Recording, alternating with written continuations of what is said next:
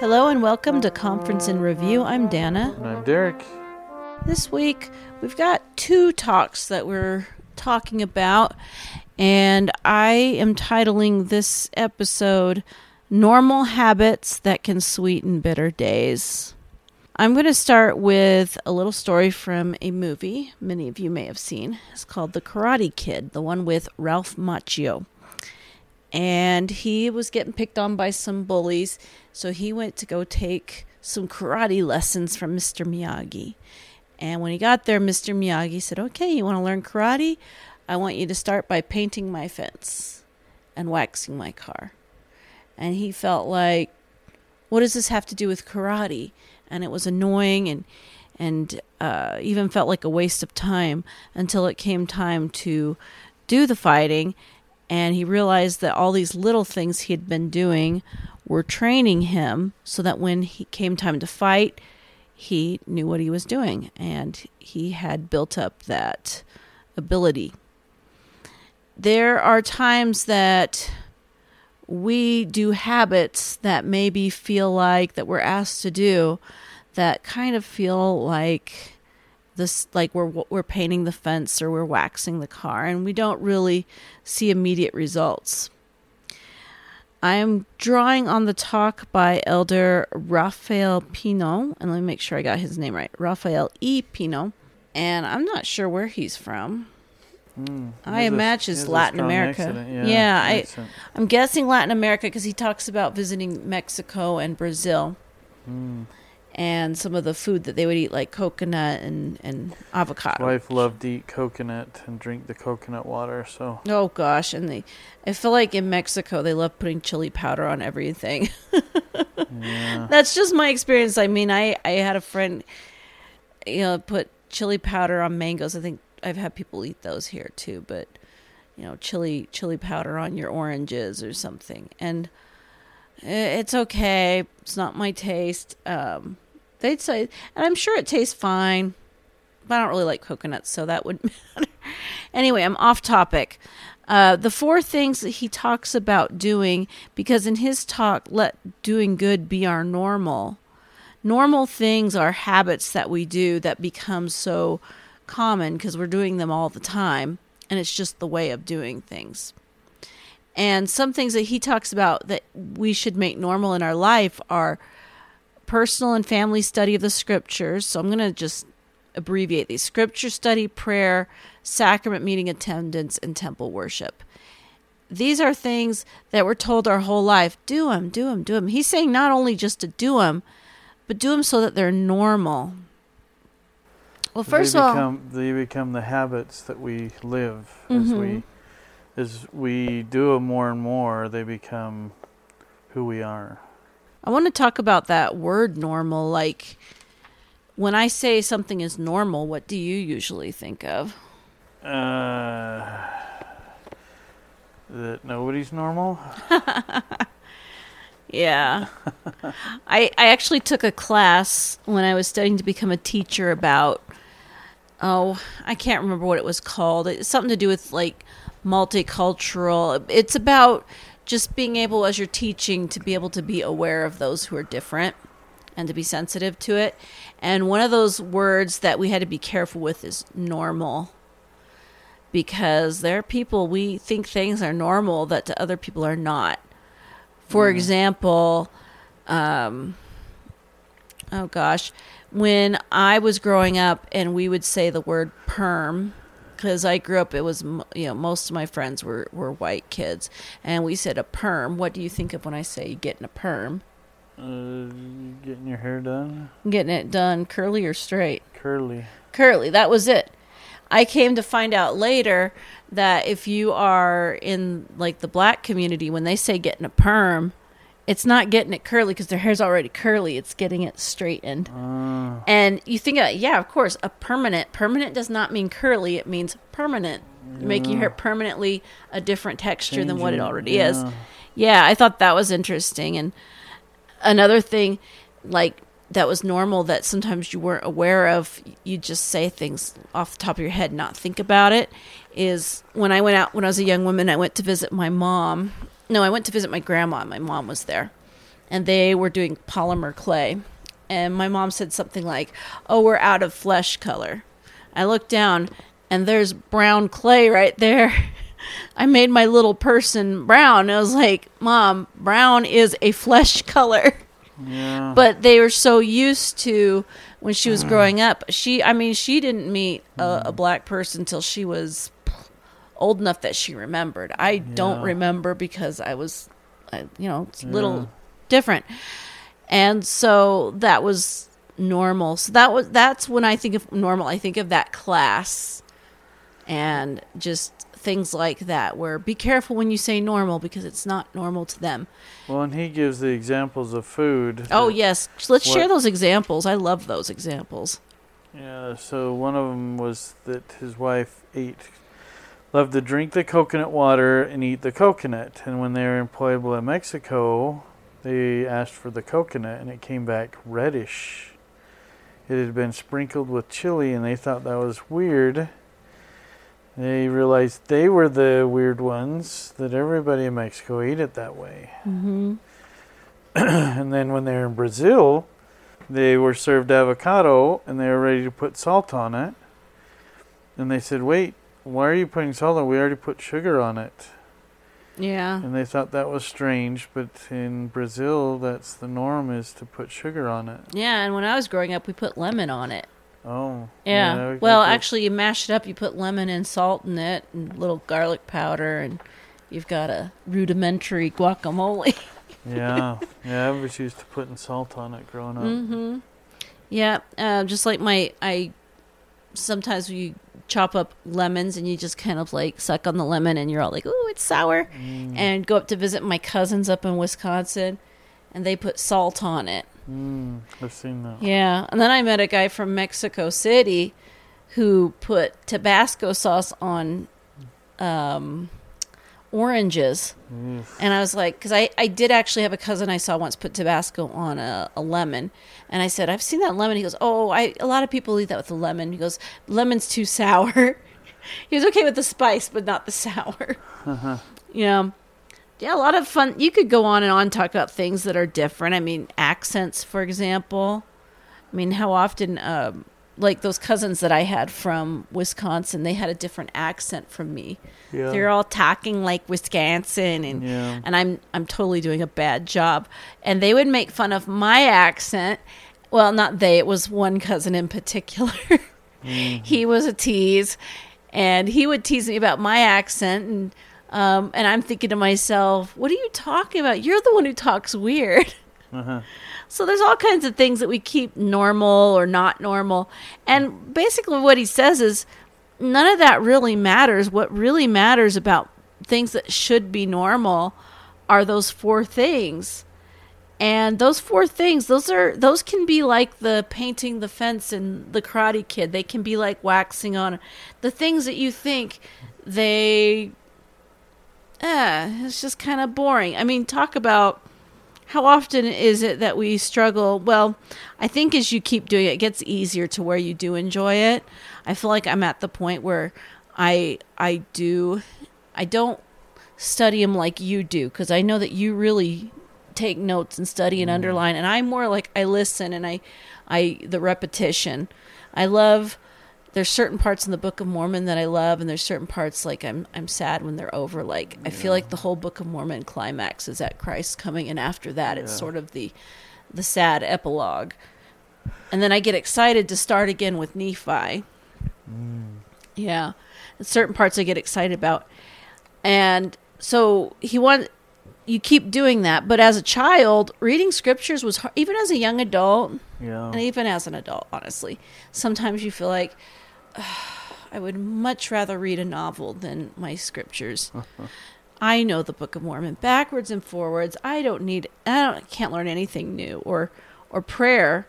Sometimes we struggle in prayer. Sometimes we feel like our prayers aren't being heard. Sometimes I do the thing where they get so rote that I remember later on where I'm like, oh, I want to pray about that. And then you get to saying your prayers and you kind of da da da da da. Like, oh, I forgot to pray about what I meant to.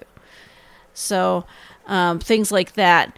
we all know that sacrament meeting can be a challenge sometimes, especially if you have small children. If Yeah. you're a, a teenager, sometimes sometimes you don't get along with the other kids in your um, your age group, like the other like the other girls and young women's or the other boys and young men. Sometimes you just don't feel like you fit in and you don't want to go Yeah. going to the temple sometimes we feel like we're just so busy oh and he also mentions um, family history work Yeah. and that's a tough one i think that's kind of a hobby of mine but i can understand why it's hard for for people Yeah. because it doesn't appeal to everybody Yeah. Well, it's hard to to know where to go sometimes. You have Mhm. to you have to spend some time just like anything else and kind of play with it and you start to get a feel for where things are at. and i have to admit that there are times when i just i feel like i'm hitting a brick wall and i'm like I just don't want to have to sort through all this stuff. I'm just going to go. And I feel like I've looked through all the little ends and I'm, I'm just done. And you just want to take a break from it. And I, I mean, that's okay. But sometimes you just feel like that break lasts for years. And uh-huh. it's hard. So these, these, although as you engage in them, it can be more of a joy. There are times when these four things are going to feel more like you're painting the fence and you're not learning a thing about karate. Yeah. That's what it's going to feel like. And yet, there are going to come times when you are going to be so grateful that you have this because it helps you to face the hard things. The hard things which Elder Isaac K. Morrison knows all about. yeah. If you, um, I wanted to uh, just one more quote from uh, "Let It Be Your Normal."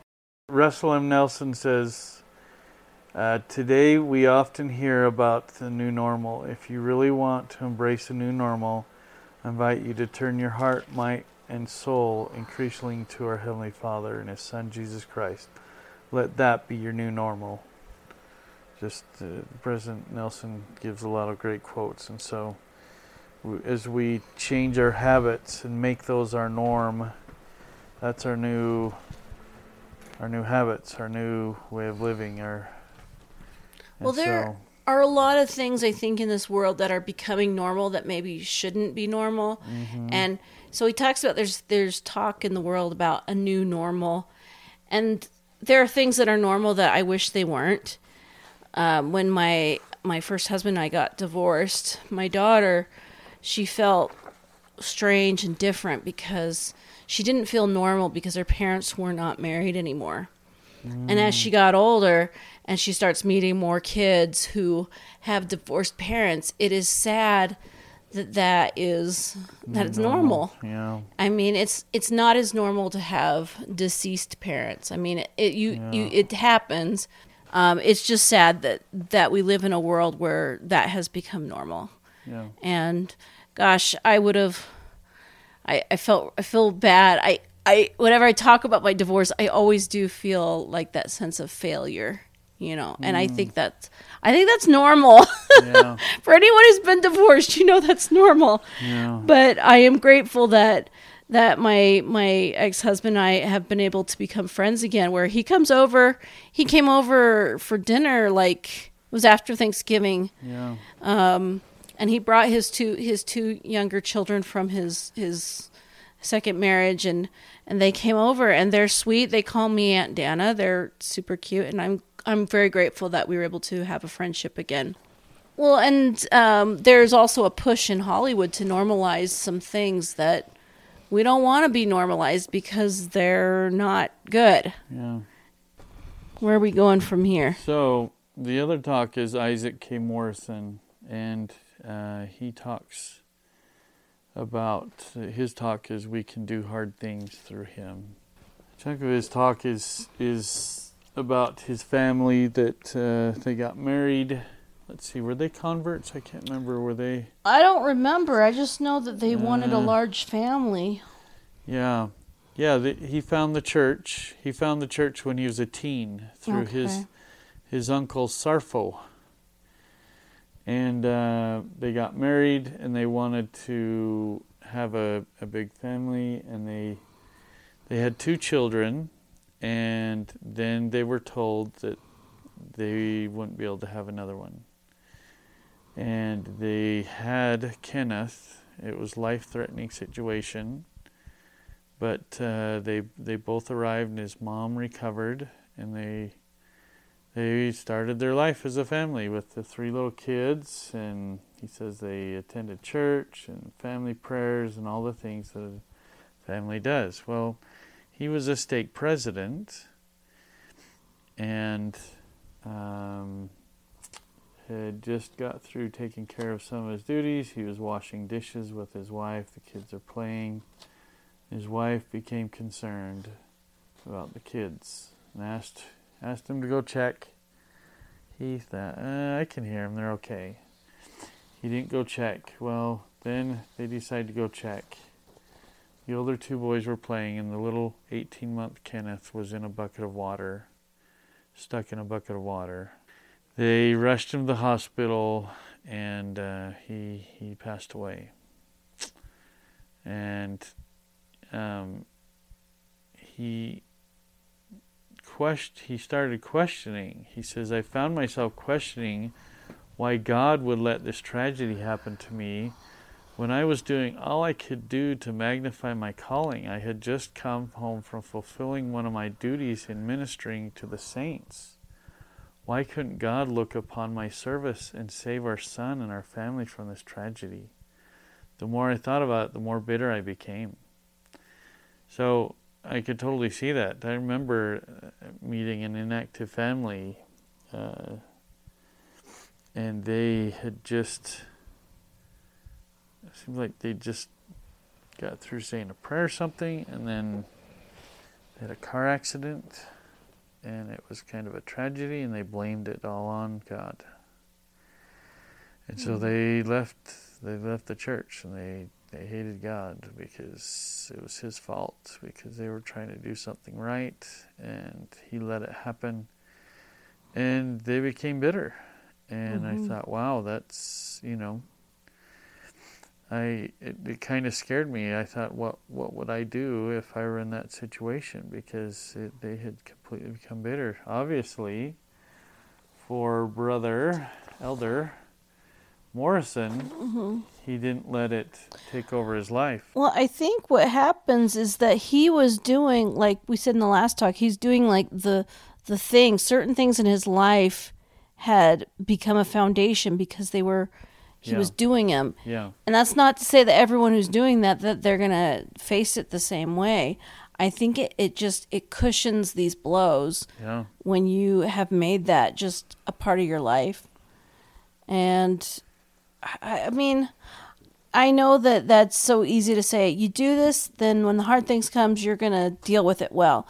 Well, one thing that he said. Now, first of all, you got to listen to the way he speaks because the way he speaks, yeah, you read it and it's so tragic and tragic and heartbreaking, and yet when you hear him speak, he sounds so. He has a very joyful inflection in his voice. Well, he's joking about it right after that because he he talks about losing his son, and then he says, "I I came up with two rules," and you're like, "Oh man, what are the rules?" And he says the first rule is to listen and heed the promptings of your wife. The second rule, if you're not sure for any reason, refer to rule number one. Could she? Yeah, she had a, a prompting that something was wrong, yeah, and they couldn't save it. And you're like, well, why would God give her that prompting? If you know, does that mean that He just didn't listen to her, and so it's His fault? And the fact that she wasn't bitter or blamed Him, yeah, I think is very. it's huge. It's huge. Yeah, because he was becoming bitter. She could have become bitter. If either one of them had stayed bitter, it could have destroyed things. You, Yeah. you see marriages that end over something like this, where Oh my goodness! Yeah, they lose a child and they can't live with each other and they they get divorced. Yeah. and so there's a lot of strength in just uh, where they're at after getting through that, and he was able to be, you know, light-hearted, not uh, not trying to make everybody feel sorry for him, just Mhm. from you know like how he's talking, and he had everybody laughing about you know respecting his wife. yeah. And, um, and so he says that it's it's it hasn't stopped being painful for them. It it it is less painful, but they'll never get over losing a son. But they learned valuable lessons from it. I've always thought that the metaphor of these kind of things being a scar are so they they they're just a perfect metaphor because it is literally like a scar. A scar comes from something painful that happened to you where it heals but it leaves a mark And you don't ever forget it. and so you don't forget it you that's Yeah. why some scars are very um, emotionally damaging to Yeah. people i i heard that that scar that tina fey has you know the actress yeah. that that was from a, a traumatic thing and so she doesn't like to talk about it and it's always Oh. there and everyone notices it and you think of my um i had a cousin who had has some scars from something traumatic that happened to her and it's something that every time you see it it reminds you and so you have to learn to to get past that even though you can see it every day Yeah. I he does have a quote here. There's a quote from his talk that was amazing to me. Is I'm using that word a lot today. Challenges. He goes, whatever the source of our challenges, they can be a golden opportunity to grow. And it's it's one of those things where people tell you like you're going through something horrible, like somebody dying or a disease that almost kills you, and it's like this is a great opportunity to grow. Shut up! I don't want to hear that. And I've mentioned this before. I was well, um, so our daughter has a friend in Holland. No, it's called the Netherlands now. I guess Holland. There's something where you don't we don't call it Holland because that's just part of the Netherlands or something like that. So he's from the Netherlands and he sent her a, a package of some Dutch treats for her birthday. 'cause She just had a birthday, and one of the treats was this licorice that she didn't like. Apparently, it's people like it in that part of the world, and a lot of Americans don't. And we knew that my sister-in-law, so my brother's my brother my brother who passed away, his his widow, that she liked this kind of candy. So we took it over there. And of course we took it over there and we start talking and this subject comes up about how these hard things make you grow. And of course, since I see her, we always talk about my brother and said, you know, I remember asking Heavenly Father, you know, I have grown so much since my brother's passed away, but gosh, Heavenly Father, couldn't you have found another way to teach me these things? Yeah. He couldn't have. It was the only way. Yeah. And it was it's like he lost his son this this speaker Isaac Morrison he lost his son. They weren't able to have the large family they wanted. A lot of setbacks and yet look at the optimism because he has been able to deal with these hard things and grow Yeah. and I lost I when I was divorced one thing that I got a degree in theater arts and when I was my senior year I knew I was never going to work in theater. I knew I did not love it like these other people did and I don't know what kind of career you can do with theater. You can be a secretary. I mean, they make decent money, but I didn't like that either. But and I didn't like theater. I like watching theater, but I don't like being in the theater. Mm-hmm. And so I I had so I got the divorce and so I'm back in the workforce and the only job I could find was working in this factory with people who I don't even know if they were in the country legally. I'm not sure. And you're thinking what kind of skill is you needed no skill. But yet the the silver lining or the golden opportunity is at that that job. That's where I learned to really speak Spanish. Yeah. Before that, I was too scared to speak it. I knew a little bit, I could understand, but I was too timid. And so you can any situation. Well, can- um, there's a so my mom was reading a book about President Nelson, Mhm. and she shared with me uh, a chapter when President Nelson was a doctor. He was uh, in school to become a surgeon, and um, I guess his, he's just starting to work, and his boss uh, became really annoyed with how squeaky clean he was and was really hard on him. And the other surgeon was really hard on him. and they made him do all the the worst surgeries, and he never got a day off on the weekend. He always had to work weekends, and he mm-hmm. always had the really hard surgeries, the ones that no one else wanted to do.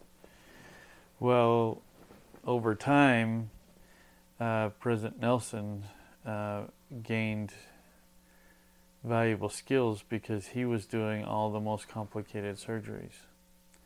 And so he was becoming a better surgeon because of of the guy they were at a party what happened at the beginning was they're at a party and the boss said you take that drink and you drink it or I'm going to make life really hard on you and President Nelson said well you do what you have to do and I'll do what I have to do and he made it really hard on him mm-hmm. and so I don't know how long that was if it was a couple years but President Nelson went through a rough time because he wasn't willing to let down his standards for those other surgeons.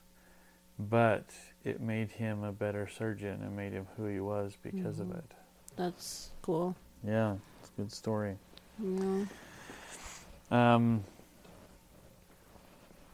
so, uh, one of the things he says is the hard things in our lives should come as no surprise once we have entered the straight and narrow path. Jesus Christ learned obedience through the things which he suffered. As we follow him, especially in our difficult times, we can grow to become more like him. Mm-hmm. So the key is, even through the difficulties, to uh, continue to follow him. And that goes, he talks about living the law of sacrifice, which is one of the things that we learn in the temple. And I referred to a talk by M. Russell Ballard called The Law of Sacrifice, where he talks about uh, what the law of sacrifice is. Um, we, the first principles and ordinance of the gospel are faith. And how do you exercise faith? You exercise faith by giving things up. When you when you sacrifice something that you want for something that God wants, like fasting, time to study the scriptures, serving others, you're giving up, you're sacrificing your time, the things that you want for the things that the Lord wants, and that's the law of sacrifice. And so any time that we sacrifice we're increasing in faith. And so our faith increases as we sacrifice our own wants for the things of, of God. Um, and so in here, I just wanted to read part of this. He says, Let us here observe that a religion that does not require the sacrifice of all things never has power sufficient to produce the faith necessary unto life and salvation. It is through the medium of the sacrifice of all earthly things that men do actually know that they are doing the things that are well pleasing in the sight of God. When a man has suffered in sacrifice all that he has for the truth's sake, not even withholding his life, and believing before God that he has been called to make this sacrifice because he seeks to do his will, he does know most assuredly that God does and will accept his sacrifice and offering, and that he has not nor will not seek his face in vain. Under these circumstances, then, we can obtain the faith necessary for him to lay hold on eternal life. So, I just wanted to share a little bit about the, what the law of sacrifice. I've been studying the law of sacrifice and trying to understand it, and and so the law of sacrifice is is being willing to uh, recognize that there are hard things and continue to follow God and give give our lives turn our lives over to him. The the sacrifice, there's sacrifice in keeping, you know, the four things he talked about making normal. Yeah. You studying scripture when you could be maybe watching TV or doing something you want to do. Yeah. Read a book you want to. Yeah. Praying rather than just going straight to sleep more than a two minute prayer to you know spend a little more time on your knees yeah sacrament meeting i mean attending your meetings and making that a priority when you could yeah. maybe I don't know, be working, maybe Yeah. having doing something fun at go go. camping. Can't keep coughing. Magnify your calling. You could be doing something fun. Temple worshiping. I mean, Yeah. you have to sacrifice time to do that, especially um, endowment sessions. I mean, Mm-hmm. that's um, about the length of a movie, maybe Yeah. like one of those two-hour dramas. Plus I mean, the travel time and yeah, it's like um, you know, you could go go we out really to, don't have to sacrifice like some who have to. some really travel. sacrifice. we we really don't. For us, it's it's. It, we we can we have like three temples that are close by Yeah, and it's- soon it's to be three-hour.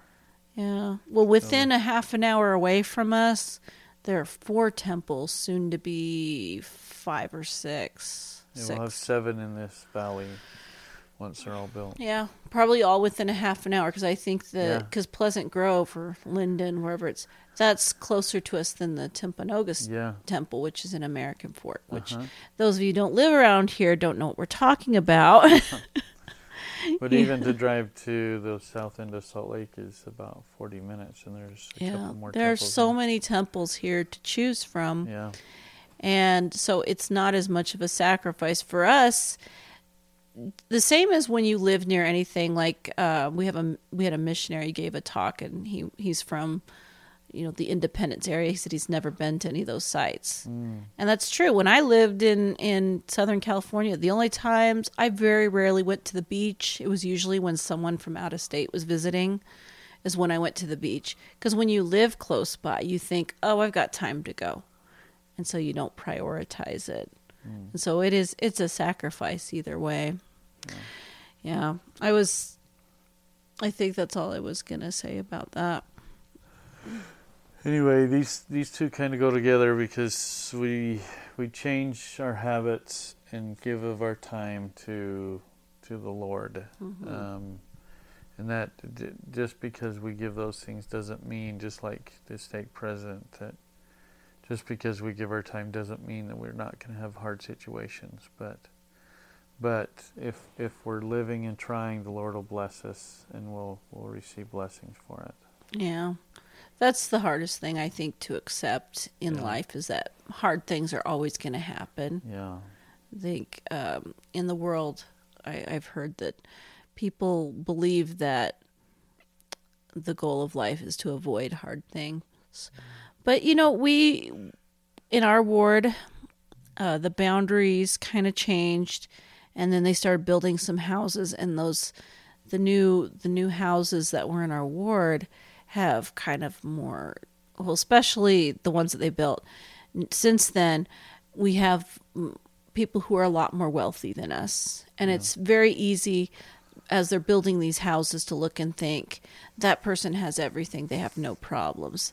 And then you meet them and you find out they have problems they're not Yeah. financial problems Yeah. but they have problems i you mean start being grateful for what Mm-hmm. problems you have. When you look at someone else's problem, you're like, I'll take the problems I've got. it's true yeah i i wouldn't want to trade places Yeah. i might want to trade houses but not no i'm just kidding i'm actually i mean i love my house but and their houses their houses i have to admit do make my house more valuable so it wasn't all bad. No i i actually sometimes when i went to one of their houses i was so excited to get to go inside the house. Oh my gosh i've been looking at this house since it was being built. I'm so excited to be in it. Is it everything you hoped for? I didn't get to see the whole tour unfortunately but maybe someday. But they're really they're all really nice people you know Okay, so that's uh, what we wanted to share with these two talks. We hope that you're able to get something out of them. Um, they're Yeah, we also want to remind you that I don't to please um, if you are if you are listening to us, please follow us. You can follow us on those different things. I have not been. I need to ask that more because I don't think that our podcast is getting out to as many people as we would like. Um, we want to share. We get so excited when we first start. You get so excited, and then I think it stagnates yeah, and I really want to. We have been changing the format that I think for the better. That we have some more um, good discussion. I think we had some good discussion today. yeah. So please follow us. Yeah, please follow us and let us know what you think. And we hope that uh, we're able to leave something with you that uh, points you towards towards God. And we ask you to follow the prophet. Yes. So follow us on the listening thing. Follow the prophet in your life. Yes. yes.